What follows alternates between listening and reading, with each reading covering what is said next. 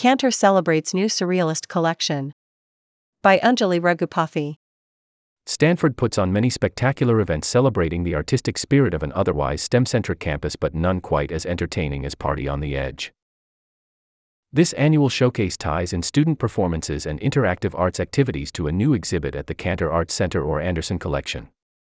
This year's event focused on the artwork of self taught surrealist painter Morris Hirschfield, whose eclectic medley of animal paintings, nude art, and complementary pieces are on display at the Cantor until January. The exhibit, titled Morris Hirschfield Rediscovered, became the creative highlight of the night. It featured pieces from Hirschfield and other surrealist and self taught artists such as Kay Sage, John Kane, and Grandma Moses. Hirschfield captured life in an unusual manner, drawing on his years of experience with fabric textures. The elephants in his painting resemble porcelain, the cats appear to be made from cotton, and all the animals' silhouettes are unnaturally streamlined. Even the backgrounds of the paintings feature repeated motifs, as if on cloth. These were inspired by Hirschfield's previous career as a pattern cutter, before he became a painter at the ripe age of 65, according to teaching artist Diane Holliday.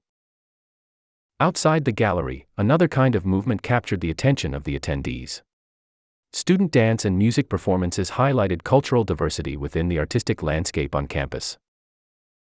Mua Lak Hong, a Vietnamese dance group, fused cultural elements like fans, ribbons, and umbrellas with catchy, modern pop movements. The group's colorful display and unexpected song choices thrilled the audience. Stanford Lion Dance, dressed in majestic but cute costumes of mythical lions, came into the seating area and interacted with the audience. The lions pretended to fall asleep on stage, prompting viewers to wake them. The second act of the night transitioned into the Anderson Collection, with performances taking place at both levels of the gallery. Ballet Folklorico de Stanford performed a traditional folk dance from Mexico, dressed in Yucatan attire reminiscent of springtime. The rhythmic steps and lively accompanying music introduced members of the gathering to a new dance form while subtly celebrating Hispanic Heritage Month.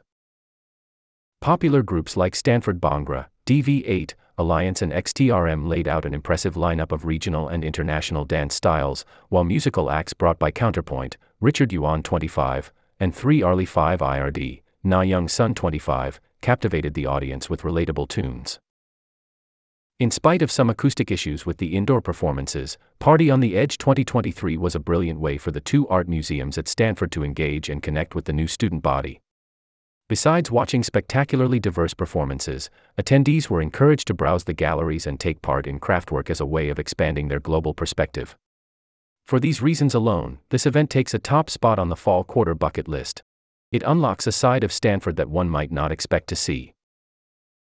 Editor's note this article is a review and includes subjective thoughts, opinions, and critiques. Anjali Raghupathy is a writer for arts and life. In her spare time, she indulges in fantasy fiction, word and strategy games, food blogging, and searching for cute campus pets.